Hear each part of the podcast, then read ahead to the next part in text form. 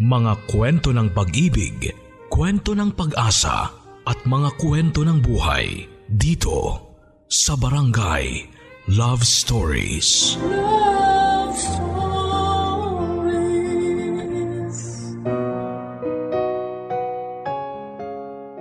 Handa ka ba? Handa ka ba kung sakaling isang araw ay may iabot sa iyong responsibilidad na hindi mo inaasahan? Yung responsibilidad na hindi na magampanan ng iba at sa iyo na inaasa. Kaya mo ba? Kaya mo ba kung sakaling isang araw ikaw lang ang makikitang pwedeng abutan ng sitwasyon na ito? At wala kang karapatang tanggihan dahil ikaw lang ang pupwede. Ikaw ang meron. Ikaw lang ang nandyan. Si Daniel sa edad na 32 ay makakatanggap ng isang responsibilidad. Anong responsibilidad yon at kaya ba niyang pangatawanan? Si Daniel na hindi pa handa pero mapipilitan ano ang gagawin niya? Kilalanin natin siya sa kwento ng buhay, pag-ibig at pag-asa sa nangungunang barangay Love Stories. Dear Papa Dudut Magkaharap kaming dalawa ng aking pamangkin na si Krisha, 12 anyos.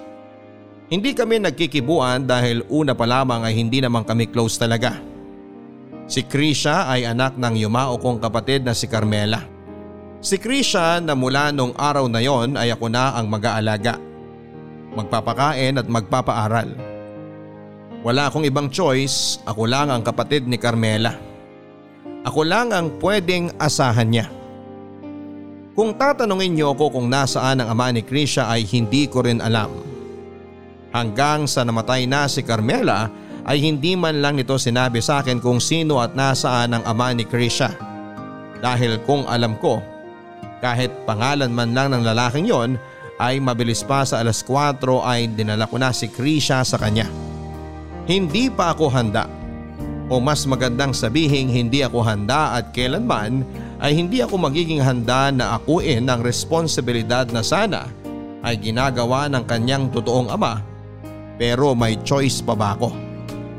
Ako na ang pinakamalapit na kamag-anak ni Carmela at ako na lamang ang inaasahan niyang kukup-kup sa kanyang anak matapos siyang mamatay sa sakit na kanser. Noong nabubuhay pa si Carmela, ilang beses ako nitong pinakiusapan na kupkupin ko na si Krisha kapag namatay na ito. Ewan ko ba sa kapatid kong yon, alam naman niyang napaka-irresponsable kong tao at walang aasahan sa akin ang anak niya. Pero sa akin pa rin niya pinipilit. Saka ayoko ng responsibilidad. Alam niya yon, alam ng lahat ng tao yon. Kaya nga sa edad kong 32 ay hindi pa rin ako nagkakaroon ng pamilya dahil ayoko magkaroon ng pamilya. Marami akong rason kung bakit pinili kong maging single lang. Sasabihin ko rin naman sa inyong lahat. Sa ngayon ay gusto ko lang ikwento sa inyo kung paano kaming nagsimulang mag-usap ni Krisha. Kakatapos lang ng libing ni Carmela noon. Sumakay na kami ng taxi pa uwi ng apartment kong maliit. Apartment na hindi man lang child friendly dahil puro basyo ng alak at upos ng yosi. Hindi nga rin sigurado kung saan ko siya papatulugin dahil isa lamang ang kwarto sa apartment ko. Siguro sa sofa ko na lang siya. Kasya naman siya ron. Maliit lang naman siya tulad ni Carmela. Pwede niya rin gawing una ng bag niya sa school o kaya ay tuwalya. Tuwalya. Kailangan ko palang bumili ng tuwalya para sa kanya. Isa lang ang tuwalya at bibihira ko pang malabhan. Naitanong ko sa sarili ko kung paano ba makakatagal ang bata sa akin. Kaya ko ba siyang buhayin? Kumusta ka naman? Okay lang naman po. Kung... Kung gusto mong dalawin ang puntod ng nanay mo, sabihin mo lang sa akin kung kailan para maayos ko ang schedule ko. Hindi po muna siguro. Okay. Ah, ano bang mga kinakain mo? Kahit ano po. Ano ba mga niluluto sa'yo ni Carmela noon? Kahit ano po. Naipagluto ka na ba niya ng calamares, crispy pata, sisling sisig, chicharong bulaklak, isaw, Betamax, Sizzling spicy hotdog? Hindi pa po. Ah, ano bang klaseng nanay yan si Carmela? Eh mukhang di masarap ang pinapakain sa'yo. Masasarap naman po. Puro gulay at kung may karni naman, walang taba at madalas lang po sahog sa gulay. Gulay? Yak! Hayaan mo. Patitikimin kita ng totoong ulam. Iluluto ko yung mga sinabi ko. Kahit walang kanin yon, panalo pa rin. Salamat po. Ah, may TV ako sa bahay at mabilis ang internet. Yun lang ang pwede kong ipagmalaki sa'yo. Hindi naman po ako masyado nagti-TV at bihira din po ako mag-internet. At bakit naman? Turo rin sa'yo ni Carmela? Hindi naman po. Mas gusto ko po kasi magbasa ng libro. Parehas pala kayo ng nanay mo eh. Mabibilihan niyo po ba ako ng libro? Eh, tingnan natin pero kung sakali, magtiis ka na lang sa mga napapanood sa YouTube. Maraming vloggers doon na may enjoy mo. Pero kasi po, hindi ko po hilig yun eh. Kailangan mo makahiligan yon dahil wala kang ibang choice. Kung libro ang gusto mo, di ko rin maibibigay sa'yo yon. Una, wala akong alam sa mga libro. Pangalawa, walang espasyo sa bahay para paglagyan ng libro mo. Naintindihan mo? Opo,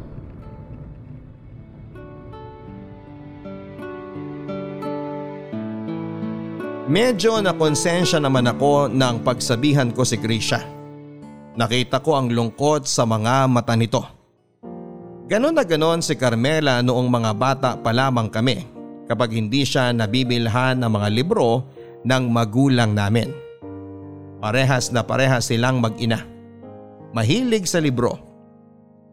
Kaya siguro ang kakapal ng lens ng mga salamin nila sa kakabasa.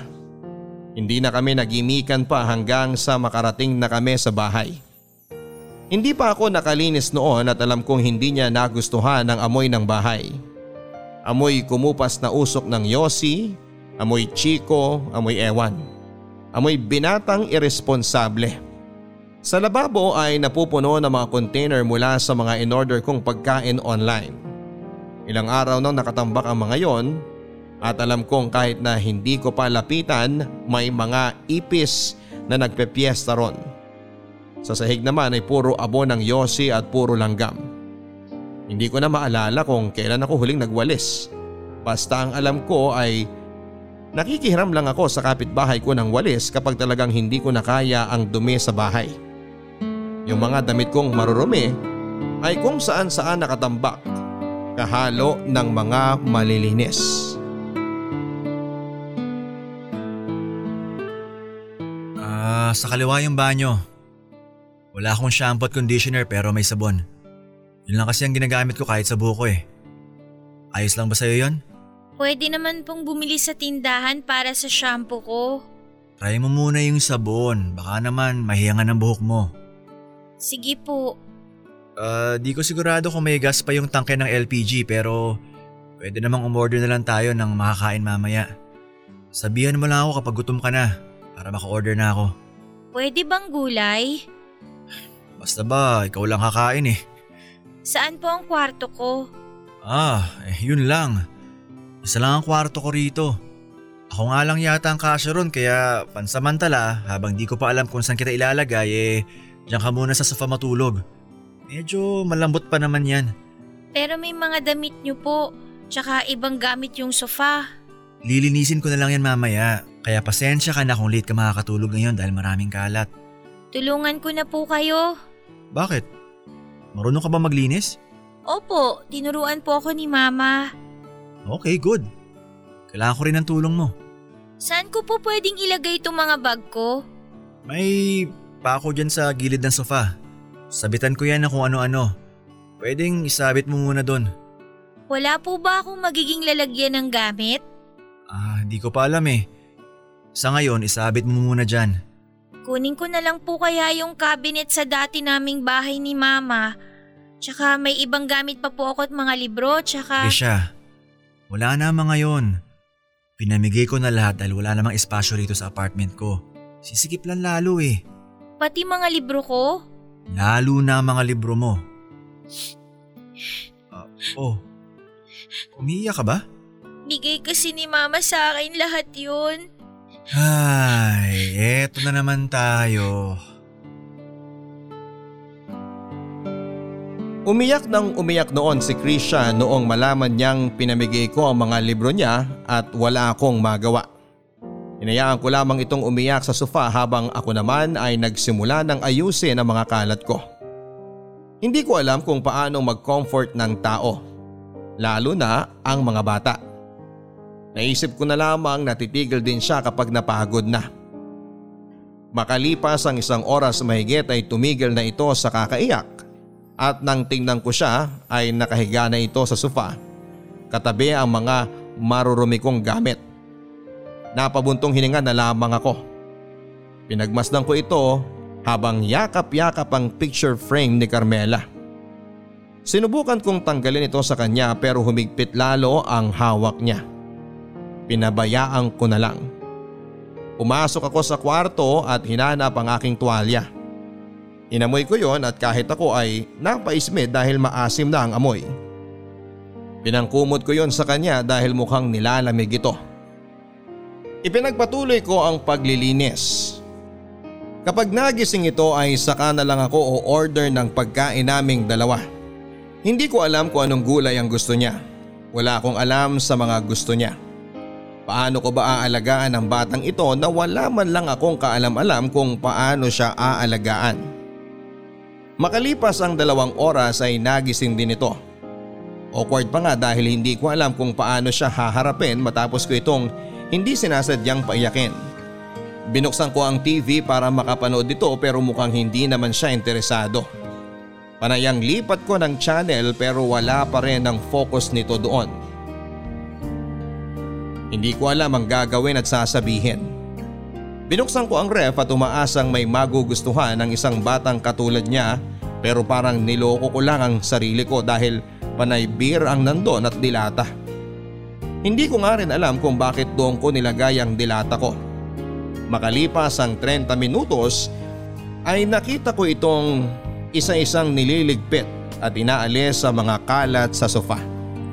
Nilapitan ko ito para tulungan at doon ko narinig na kumakalam na ang kanyang sigmura.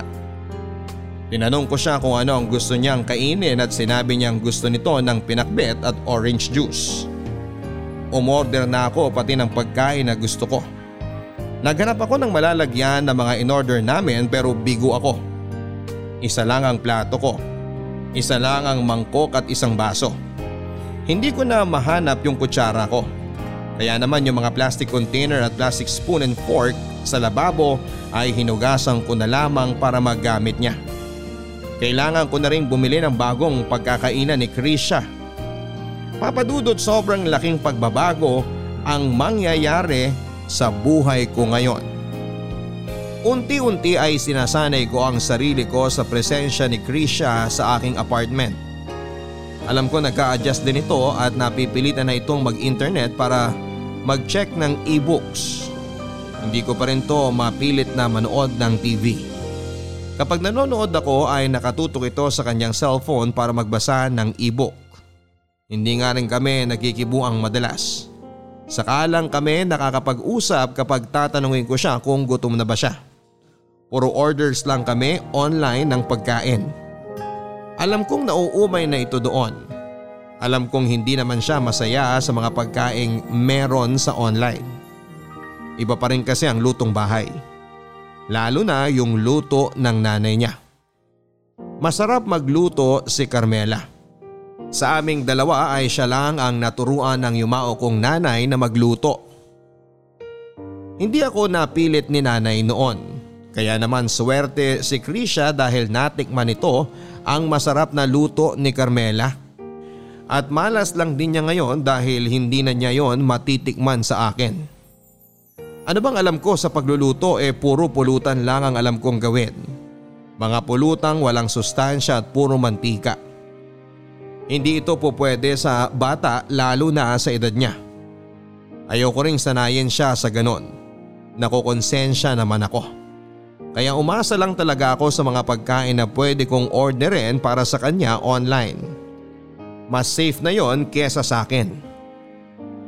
Nag-aaral si Krisha at ako ang naghahatid sundo sa kanya dahil malayo ang paaralan nito sa apartment. At saka hindi pa siya pamilyar masyado.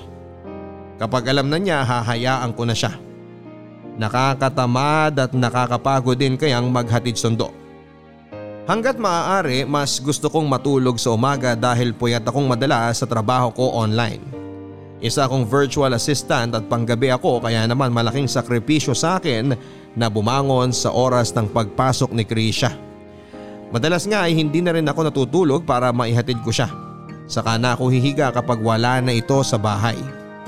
Sa hapon ay malilate pa ako madalas ng isang oras at sinasabi kong tanggapin na lang niya yon dahil kailangan kong matulog.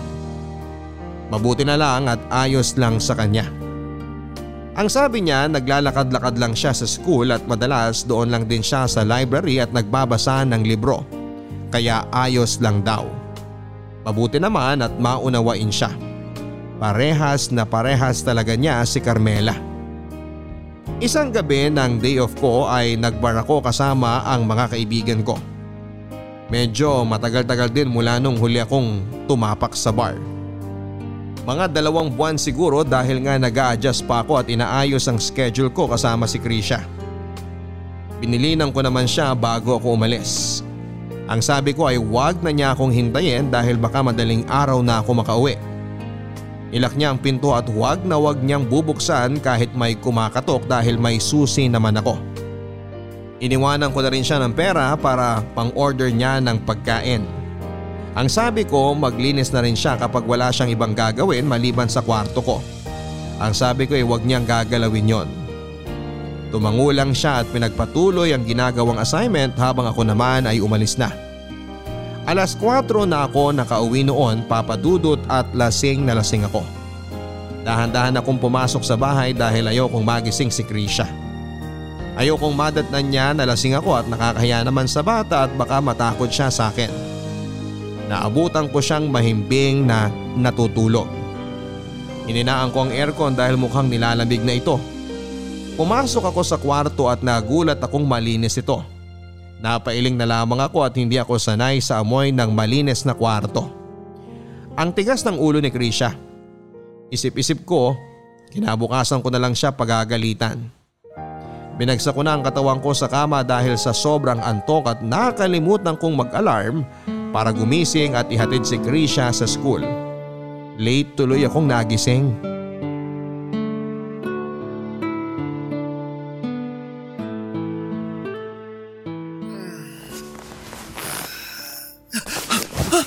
Anong oras na? Leche naman oh! Krisha! Krisha, mag-ready ka na dyan at... Good morning po, Tito Daniel. Nagluto ka? Opo, nakakain na rin po ako. Anong niluto mo? Itlog po at luncheon meat. Yan lang po ang nabili ko sa tindahan eh. Nabilhan ko na rin po kayo ng kape. Magkape na po muna kayo para mawala po yung hangover nyo. Ah, hindi, okay na ako. Nakakain ka na naman, di ba? Tara na, ihatid na kita. Kumain po muna kayo. May tinira po akong pagkain para sa inyo. Teka nga. Eh, Saan ka ba kumuha ng pera pambili dyan? Eh sapat lang yung binigay ko sa'yo para sa pagkain mo kagabi. Mura lang po yung in-order ko kagabi tito, kaya may natira pa akong pambili ng mga yan. Eh yung kanin, paano ka nakapagsaing? Eh wala naman akong kaldero. Bumili po ako dyan sa karinderya sa gilid natin. Ha? May karinderya sa gilid natin? Opo, dalawang magkatabi po tsaka yung isa kaharap. Kung saan saan ka nakakarating na bata ka ah. Kumain na po muna kayo. Mamaya na. Ihatid muna kita. Kakain po kayo ah. Oo, oo, oo. Tara na, dali.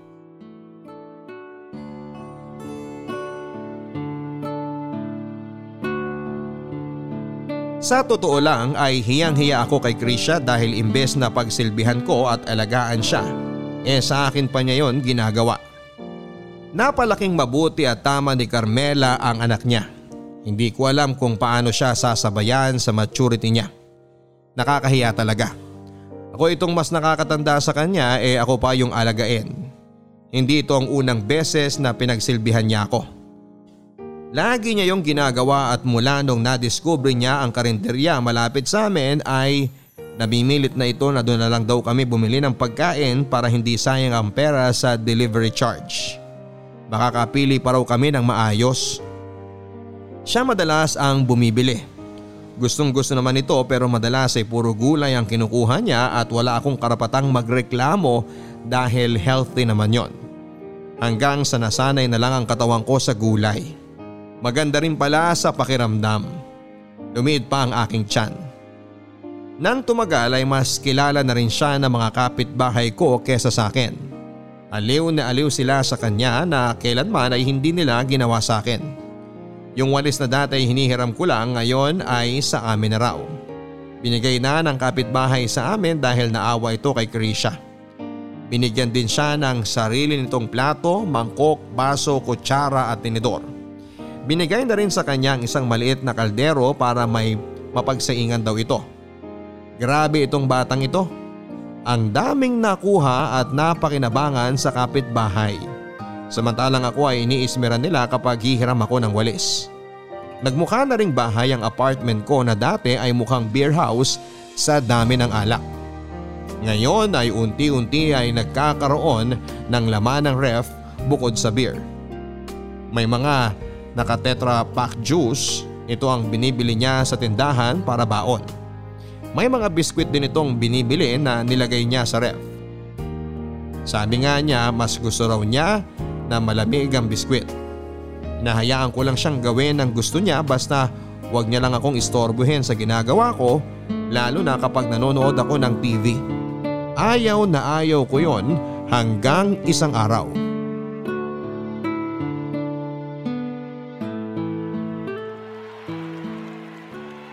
Yun!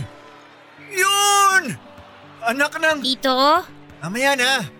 Tito? Kung kailangan mo ng pera, kumuha ka dun sa bulsa ng pantalon ko. Ano ba klaseng pasa yon? Bobo mo! Tito? Ano? May... may itatanong lang po sana ako. Ano ba yung rule ko dito sa bahay? Huwag kayong istorbohin kapag nanonood kayo ng TV. Lalo na kapag... Basketball po. Oh, yun naman pala eh. Pero sabi niyo rin po, pwede ko kayong istorbohin kapag importante ang sasabihin. Bakit ko nasabi yun? Tito, may assignment po kasi ako. Math ba yan? Wala akong may tutulong sa'yo. Hindi po. Tito, kailangan ko po ng love story. Ang dami dyan sa internet, mag-browse ka lang. Eh tito, ang sabi love story daw ng mga magulang ko po. Hindi, hindi ko po kasi alam kung ano yung kwento ni na mama at nung tatay ko kung sino man po siya. Di ba sa'yo na kwento ng nanay mo? Hindi po. Ayaw po niyang pag-usapan eh. Grabe talaga yung nanay mo. Ay, assignment ba talaga yan? Opo, ayan po yun. Patingin nga. Baka nagkakamali ka lang ng pag-intindi. Ay, Carmela, ano ba tong problemang iniwan mo sa akin? Ano bang alam ko sa kwento ni Carmela at ng tatay ni Krisha? Wala akong alam. Kahit konti. Tanging si Carmela lang ang nakakaalam nun. Tikom ang bibig niya tungkol sa isyo na yon. Basta ang naaalala ko lang ay isang araw ay lumapit na lamang ito sa akin at sinasabing buntis siya. Wala akong nakilalang boyfriend niya. Hindi na rin ako nag-usisa pa dahil kilala ko siya. Hindi ito mapipilit kahit ipitin mo pa ang ugat sa leeg niya. Tinulungan ko na lamang siya na magsimula ng mag-isa. Habang buntis ito ay nakatira siya sa akin para matulungan at maalalayan ko. Nang nakapanganak na siya matapos makahanap ng trabaho at matitirhan ay umalis na nito sa poder ko at kinayang mag-isa na buhayin si Krisha. Hindi na rin ito nagkaroon pa ng bagong karelasyon. Buong buhay niya ay inalay niya sa pagpapalaki sa anak niyang si Krisha. Hanggang isang araw ay nalaman nitong may cancer siya at nasa stage 4 na. Nang malala na ang sitwasyon niya ay sa akin siya nakiusa para sa pag-ampon sa anak niya.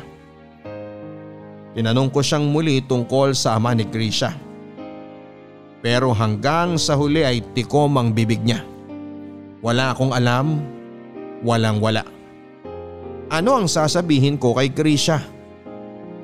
Papadudot kailangan kong magsunungaling kay Krisha para may maipasa lamang ito sa eskwela. Wala akong ibang alam na love story kundi ang meron ako. Ang naging love story ko ay kinuwento ko kay Krisha. Ang una at huling GF ko na si Mandy. Ang una at huling heartbreak ko at naging dahilan kung bakit tinalikuran ko na ang pag-ibig. 21 years old ako noong makilala ko si Mandy.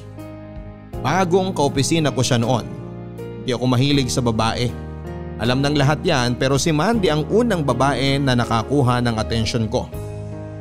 Hindi siya kagandahan, simple lang siya at hindi nag-aayos. Ni minsan ay hindi ko siya nakita na naglagay ng kolorete sa mukha niya. Ilag akong lapitan siya noon dahil may aura itong suplada. Pero noong pagkakataon na napilitan ako dahil nagpatulong ako sa isang paperwork noon ay nalaman kong mabait naman pala ito at magaan kausap. Sa unang beses ay nagkaroon ako ng interes sa babae. At sa unang beses ay na-inlove ako. Niligawan ko siya at swerteng sinagot niya ako. Pakiramdam ko ako ang pinakagwapo at pinakaswerteng lalaki sa mundo nang makuha ko ang matamis niyang oo. Naging masaya ako sa piling ni Mandy. Alam ko sa sarili ko na siya yung gusto kong pakasalan at makasama habang buhay. Ang dami-dami na ring naging plano para sa isa't isa. Sabi namin dalawang magiging anak namin. Mag-iipon kami para sa educational plan nila. Bibili kami ng maliit na bahay. Ayaw naming pareho ng masyado malaking bahay dahil mas gusto namin na maging Malapit kami sa isa't isa na pamilya. Pagagandahin namin ang sala dahil dito kami magbabanding na pamilya. Ang dami naming plano papadudot dahil ganon kami kasigurado sa isa't isa. Pero hanggang plano lang pala ang lahat dahil isang araw, yung pag-ibig na natagpuan ko, kukunin din pala sa akin. Kukunin din pala sa akin ng iba. Isang araw, nag-file ng indefinite leave si Mandy sa opisina. Ang sabi niya ay kailangan daw niyang umuwi sa kanilang probinsya dahil malapit na raw mamatay ang kanyang lolo at hinahanap siya dahil siya ang paboritong apo. Pinilit kong sumama sa kanya para masuportahan siya sa panahon ng kanyang pagdadalamhati. Pero tumanggi siya. Iniintindi ko na lamang kahit na hindi niya ako binigyan ng sapat na rason kung bakit ayaw niyang samahan ko siya. Noong una panay pa ang update niya sa akin kung ano ang nangyayari. Sabi niya lumalakas na raw ang lolo niya at masyado lang nagpanik ang mga kabahay nito. Mahaba pa raw ang buhay ng lolo niya. Tinatanong ko siya kung mapapaaga ba ang uwi nito pero hindi ang sinagot niya. Tinatanong ko rin siya kung kailan siya uuwi kung sakali pero hindi rin siya makasagot.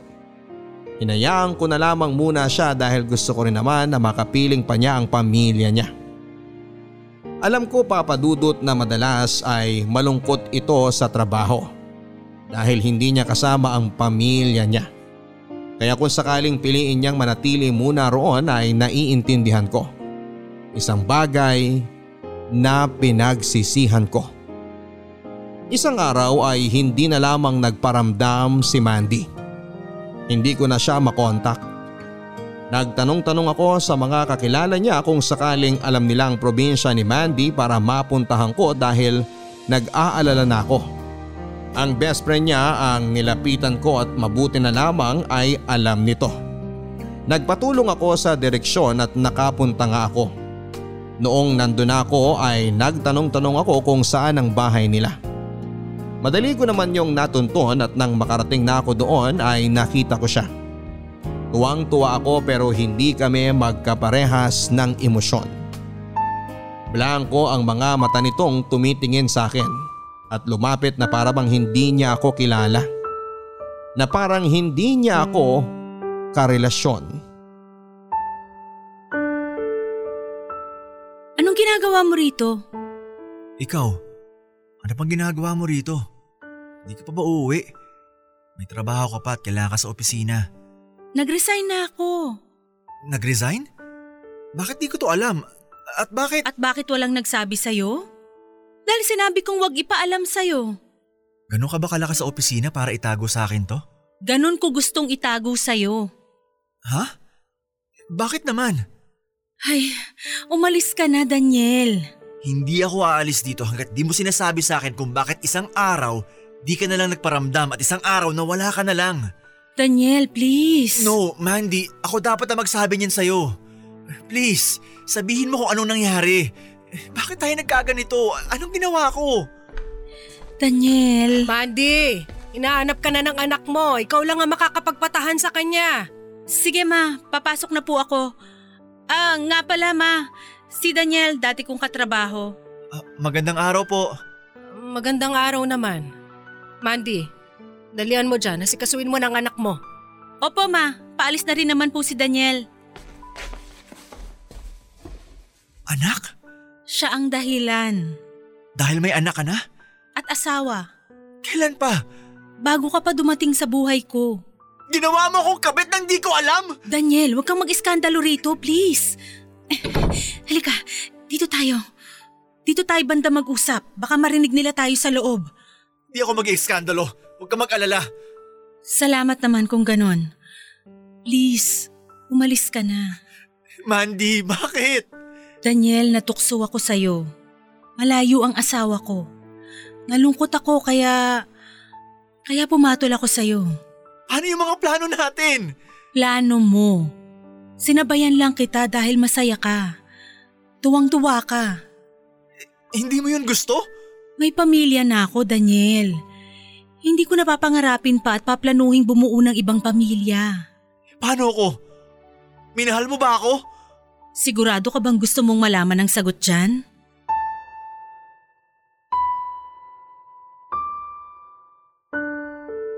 Hindi ko na inalamang sagot. Umalis na lamang ako at bumalik ng Maynila. Ayaw kong malaman na hindi niya ako minahal. Mas magandang gano'n na lang. Sobrang sakit ng ginawa niya na pati trabaho ko ay naapektuhan hanggang isang araw ay tinanggal nila ako dahil sa mga paulit-ulit kong pagkakamali sa trabaho. Sinira ko ang buhay ko. Sinumpa ko ang mga babae at sinumpa ko ang pag-ibig. Hinding hindi na ako iibig pang muli. Yon ang sabi ko at hanggang ngayon yon ang pinapanindigan ko. Sinira ni Mandy ang paniniwala ko sa forever. Sinira niya ang paniniwala ko na balang araw ay magiging masaya ako sa piling ng isang babae na makakasama kong bumuo ng pamilya.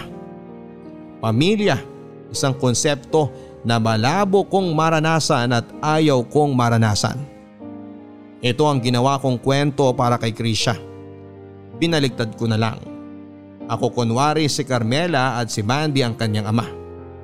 Dinagdagan ko na lang ng ilang detalye para pasok sa love story ng mga magulang niya. Naniwala naman ito at tinanggap yon pero alam kong nasaktan siya sa mga narinig niyang kwento. Pero pilit niyang hindi pinapahalata sa akin. Nang matapos akong magkwento ay pumasok na ako sa kwarto. Bigla akong nanghina nang binalikan ko ang aking nakaraan. At dahil sa pagbabalik na ko sa sugat na yon ay muli akong napaatras sa aking kasalukuyan. Bigla akong tumiklop at natakot na maging ama para kay Grisha.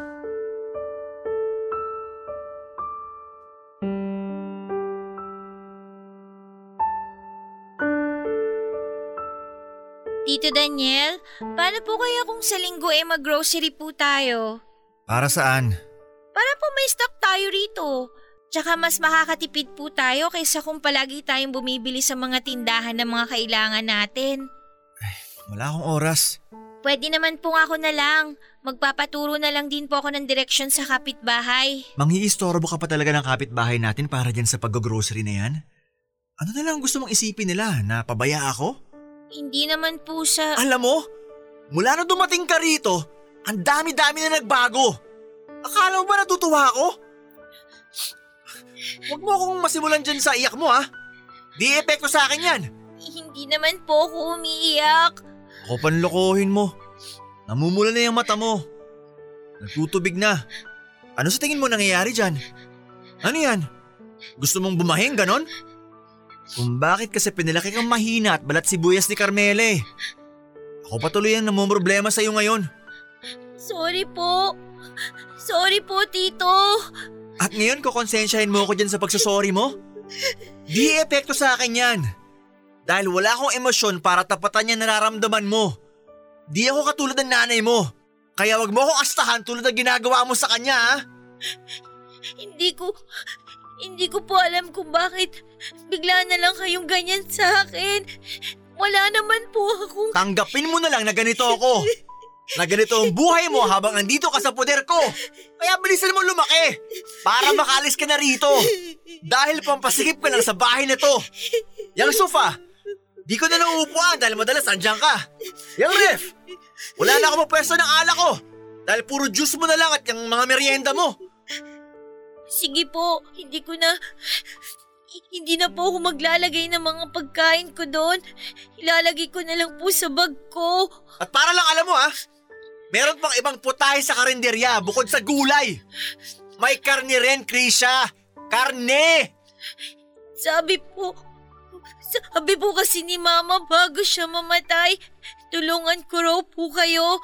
Alagaan para... Para humaba pa ang buhay niyo kasi... Kasi gusto niya maging maayos kayo. Kasi mahal na mahal niya kayo. Sorry po, Tito Daniel. Sinusunod ko lang yung huling bilin ni Mama sa akin. Sorry po, sorry po.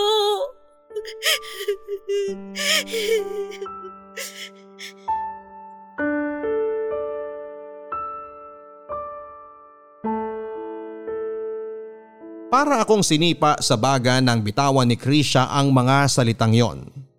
Sa aming dalawa ako ang inaalagaan niya. Mula sa paglilinis ng bahay at pagbili ng mga pagkain ay siya ang gumagawa. Mga bagay na dati ay ginagawa rin ni Carmela noong magkasama kami lalo na noong mga panahong parehong namatay ang mga magulang namin. Wala kaming ibang maaasahan kundi ang isa't isa. Mas matanda ako kay Carmela pero mas inalagaan ako nito higit pa sa pag-aalaga ko sa kanya. At ngayong wala na siya ay parang mas naiintindihan ko na papadudot kung bakit sa akin niya iniwan si Krisha. Bakit parang iniwan niya sa akin ang anak niya hindi para alagaan ko ang bata kundi para ako ang alagaan niya. Carmela, ano ba talaga ang plano mo sa aming dalawa? At dahil sa eksenang yon sa amin ni Krisha ay ginising ko na ang sarili ko. Oras na para may alalahanin akong iba bukod sa akin. At yon ay si Krisha. Oo papadudot hindi ako handa sa biglaang responsibilidad na meron ako kay Krisha. Pero ginawa ko hindi dahil napilitan ako kundi dahil gusto ko. Oo gusto ko. Namulat ang mga mata ko sa katotohanan na hindi ko pwedeng ilagay ang sarili ko sa sobrang galit dahil sa nagawa sa akin ni Mandy sa nakaraan. Oras na para talikuran yon at maranasang buksan ang isipan ko sa konsepto ng pamilya. Pamilya na alam kong makukuha ko sa pagkupkup ko kay Krisha. Siya na lang ang pamilyang meron ako sa mundong ito at hindi ko hahayaang mawala ito. Unti-unti ay sinubukan kong maging ama kay Krisha at masaya akong tinutulungan niya. Naghanap kami ng laundry shop para sa mga damit namin. Nahihiya na rin ako sa kanya na siya ang madalas naglalaban ng mga damit namin imbis na nilalaan niya lamang ang oras niya sa pag-aaral. Pero tungkol naman sa pag-aaral niya ay sinikap kong tulungan siya tuwing gabi bago ako magsimulang magtrabaho. Yon ang nagiging banding naming madalas na nauuwi rin sa tawanan dahil halatang nangangalawang na ako pagdating sa mga gawaing pangskwela. Nag-aral na rin ako magluto gamit ang internet para hindi mababad sa pagkain karinderya si Krisha. Alam kong nami-miss na niya ang mga luto ni Carmela at kahit na hindi naman ako ganong kagaling tulad ng kanyang ina, ay at least ay nasusubukan ko pa rin siyang ipaghanda. Alam kong palpak madalas ang luto ko pero nakakagaan ng loob kapag nagsisinungalin si Krisha at sinasabing masarap ang luto ko. Inaral ko ng husto ang pagluluto hanggang sa makuha ko ang tamang timpla sa mga putahing gulay na gusto niya. Oo, mas madalas na gulay sa bahay at aaminin kong masaya naman akong umiwas na sa sobrang karne. Sa simula ay naging mahirap yon talaga sa akin dahil iba pa rin ang karne. Pero totoo nga ang sinasabi ng karamihan na kapag masaya kang may kasamang kumakain ay napapasarap nito ang lahat. Naniniwala na ako roon, iba pa rin talaga kapag may kasabay ka sa hapagkainan. Kung dati nilalaan ko ang linggo para sa pagwawalwal, pero binago ko na yon. Nilaan ko na ang araw na yon para magsimba kasama si Krisha at magmall. Kung dati ay napupunta sa alak ang pera ko. Ngayon ay napupunta sa mga bagay na alam kong kailangan at mas magpapasaya kay Krisha. Isang araw ay naramdaman ko na lamang sa sarili ko na masaya ako tuwing nabibilhan ko si Krisha ng mga gusto niya. Mas inuuna ko na siya kesa sa pansarili kong pangangailangan. Ganito ba ang pakiramdam ng isang magulang? Kung oo, gusto ko ito. Hindi ko inaakala o naisip na sa buhay kong ito ay meron akong pahahalagahan ng higit pa sa sarili ko. Hindi ko inaasahan na pagdating ni Krisha ay mababago ako. Hindi ko inakala na matatanggal ni Krisha yung takot ko na buksang muli ang puso ko na matagal ko nang sinara dahil sa galit at puot. Ngayon naiintindihan ko na si Carmela kung bakit hindi na ito naghanap ng asawa at hinanap man lang ang ama ng anak niya. Naiintindihan ko na siya ngayon dahil si Krisha pa lamang ay sapat na. Hindi mo na kakailanganin pang humanap ng pagmamahal sa iba. Dahil yung ibinibigay pa lang ng bata ay kontento ka na. Tito Tatay, Oh, ano yun? bakit hindi na po kayo nagkaroon ng girlfriend? Eh, walang time eh. Hmm? Yun po ba ang dahilan? Ikaw, ang dami mong tanong. Matulog ka na nga dyan at maaga pa tayong maghahanap ng bagong titirhan natin. Di ka na kasya sa sofa oh. Masyado ka nang humahaba. Isagutin niyo na po. Mukhang di mo ako titigilan sa forever mong tanong na yan ah. Hindi po talaga. Kailan po ba kayo last na na in love? Tigilan mo ako dyan. Matulog ka na. Sige na po, please, Tito Tatay. Please.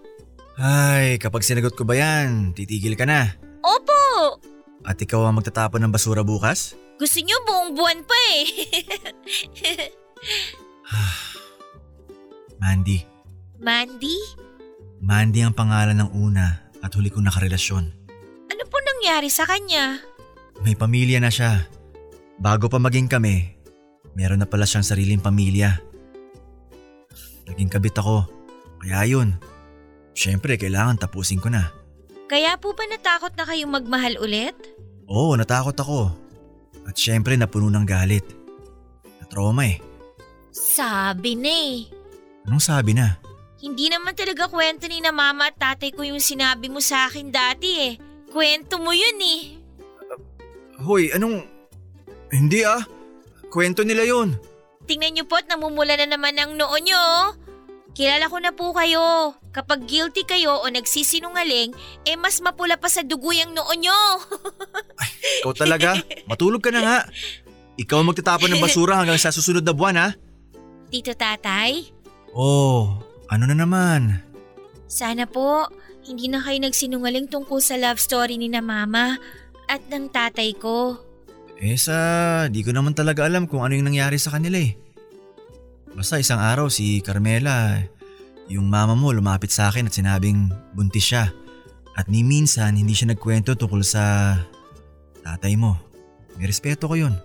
At ayos lang din naman po sa akin kung sakaling hindi ko na malaman kung sino yung tatay ko. Hindi naman po ako naghahanap eh. Sigurado ka ba? Kasi iba pa rin kung alam mo. Eh kung gusto mo, pwede natin siyang hanapin. Di ko alam kung paano pero... Hindi na po kailangan. Okay na po ako. Hindi ko na kailangan makilala siya kasi... Kasi ano? Kasi may tito tatay na po ako. Kayo! Matulog ka na nga. Nanguto ka pa dyan eh. Gumising ng maaga ha.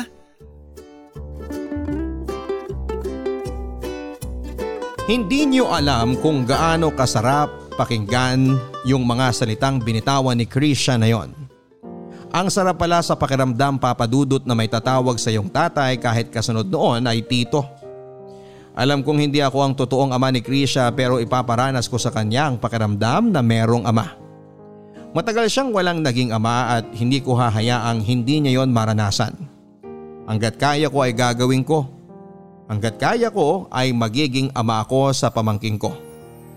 Mabilis na lumipas ang mga araw, buwan at mga taon. Nag-focus ako sa pag-aalaga kay Krisha at wala pa rin akong karelasyon. Hindi dahil andun pa rin yung trauma ha, pero dahil masyado akong nag enjoy na ibuhos ang atensyon at pagmamahal ko para kay Krisha. Kahit nga nagiging mapilit siya sa akin na maghanap na ako ng GF dahil sobrang lagpas ko na raw sa kalendaryo. Lagi ako nitong tinutokso pero hindi yon o may epekto sa akin.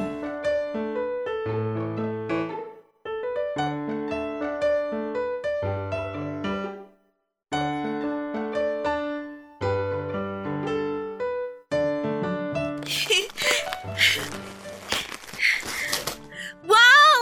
Libro! Happy birthday, Krisha! Sana nagustuhan mo ang libro na yan. Kasama to sa listahan ng mga librong gusto kong mabasa eh. Um, teka, paano niyo pong... Oo, sige na, aamin na ako. Tininan ko yung listahan mo nung tulog ka. Sabi ni! Alam ko po kasing wala kayong alam sa libro eh. Thank you po, Tito Tatay ha. Pero sana hindi na po kayo nag-abala. Sabi ko naman sa inyo, magtipid na kayo para naman ano. Ay nako, alam ko na naman yung sasabihin mo. Para kapag... Nagka-GF ako, eh may pang regalo at pang date ako. Ang galing! Kabisado niyo na po ha. Araw-araw mo ba namang sinasabi eh, sa tingin mo ba? Hindi ko pa makakabisa. Eh bakit po kasi hindi pa kayo manligaw? Ang dami ko namang sinend na magagandang babae sa FB na nakikita ko ah. Eh, ayoko sa kanila. Ayaw niyo sa kanila o talagang ayaw niyo magkaroon ng girlfriend? Ay, sige ka. Kapag nagkaroon ako ng GF, mawawala na ako ng time sa'yo at di ka na makakatanggap ng regalo sa akin. Mamili ka. Ang dami niyo na pong naibigay sa akin. Okay na rin na magbigay na kayo sa iba ng pagmamahal. Tigilan mo nga ako, Krisha. Magayos ka na. At pupunta pa tayo sa mall. Doon na lang tayo kumain. Tito Tatay, wag na po kayo mag-change topic please. Di naman sa nag-change topic ako. Talagang wala lang ako maisagot dyan sa sinasabi mo eh. Tito Tatay, hindi habang buhay andito ako sa buhay mo. O anong ibig mong sabihin dyan? Lalayasan mo na ako? Tigilan mo ako ah. Wala ka pang 18. Si Tito Tatay naman eh. Siyempre, balang araw kapag nagdalaga na ako, tapos magka-BF na ako, tapos mag-aasawa, tapos magkakaroon ng pamilya. Hindi niyo po ba naisip na magiging mag-isa na lang ulit kayo? Naisip ko na yan at ayos lang ako. Bago ka pa dumating sa buhay ko eh, sanay na ako mag-isa. Ah, teka nga, tinan muna yung stock natin. Para habang nasa mall tayo, pwede tayo mag-grocery. Pero iba pa rin po yung may kasama. Ay nako, oo na, oo na. Huwag ka na mangulit dyan. Bukas sa bukas rin. Ah! Ah, Krisha! Krisha! Ay, Diyos ko! Ano nangyari sa'yo? Krisha!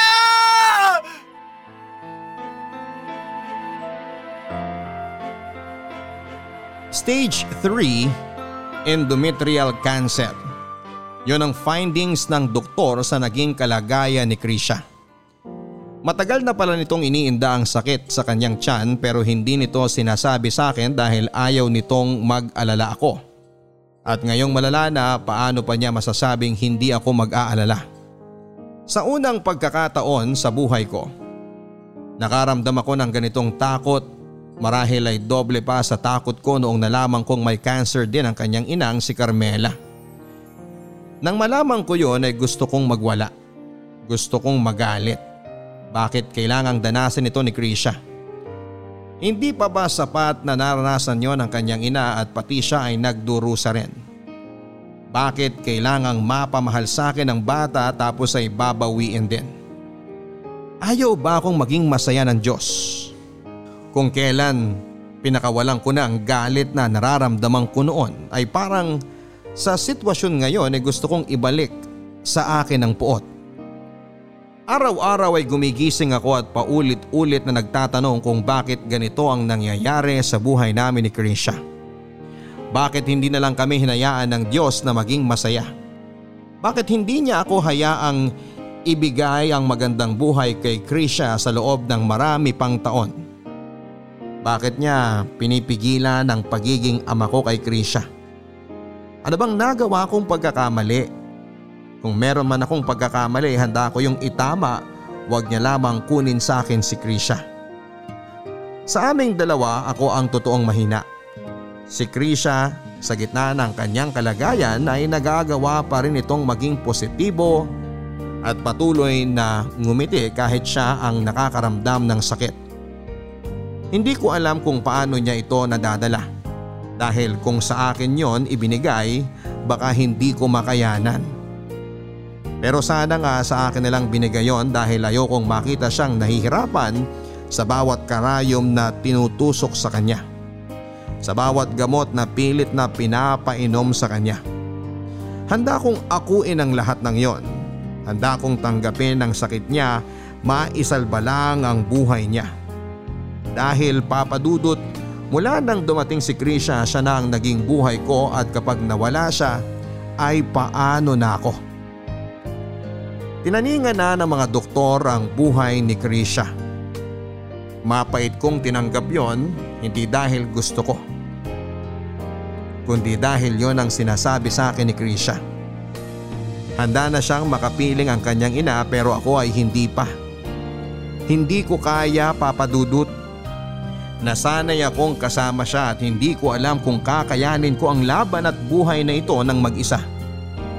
Mula nang dumating siya ay naramdaman kong hindi naman pala kailangang laging mag-isa. Mula nang dumating siya papadudot ay naranasan kong maging masaya sa piling ng iba. Binago ni Krisha ang buhay ko noong dumating siya at ayaw kong mabagong muli ang buhay ko kapag nawala na siya. Dasal. Tanging dasal ang hiling ko sa inyo mga kabarangay. Baka sakaling makinig ang Diyos at hayaang makapiling ko ang pamangking ko. Ang anak kong si Krisha. Lubos na nagpapasalamat, Daniel. Hindi matatawaran ang sakit na nararamdaman mo ngayon Daniel. Alam ko yan. Alam ng lahat ng mga nakikinig sa iyo ngayon. Hindi namin alam kung paano mo nakakayanan yan araw-araw at hindi namin alam kung paano mo napapasa ng mabigat na pagsubok na yan at nagpapasalamat kami dahil hindi mo binitawan ang laban na yan para kay Krisha na tinuring mo ng sarili mong anak. Daniel, hiling at dasal namin na sana ay malampasan ninyong pareho ni Krisha ang pagsubok na ito. Ipinagdarasal namin na sana ay muli kayong magkasama ni Krisha hindi sa ospital, kundi sa mga laundry shop na madalas ninyong puntahan tuwing Sabado, sa simbahan at mall tuwing linggo. Hiling namin na bumalik na sa dati ang buhay ninyo at hiling namin na sana ay makumpleto at mabili mo ang mga hinihiling niyang libro at sana ay andun pa rin siya para ibahagi sa iyo kung gaano kaganda ang mga yon. Hiling namin na humaba pa ang buhay ni Krisha at maging masaya kayo, masaya kayong pareho. Hanggang sa dumating ang panahon na makahanap na siya ng kanyang magiging asawa na kasama niyang bubuo ng pamilya. Hiling namin yon Daniel Isasama namin kayo sa aming mga dasal mula ngayon hanggang sa muling paggaling ni Krisha. Hanggang sa muli ako po si Papa Dudut sa mga kwento ng pag-ibig, buhay at pag-asa. Dito sa Barangay Love Stories Number 1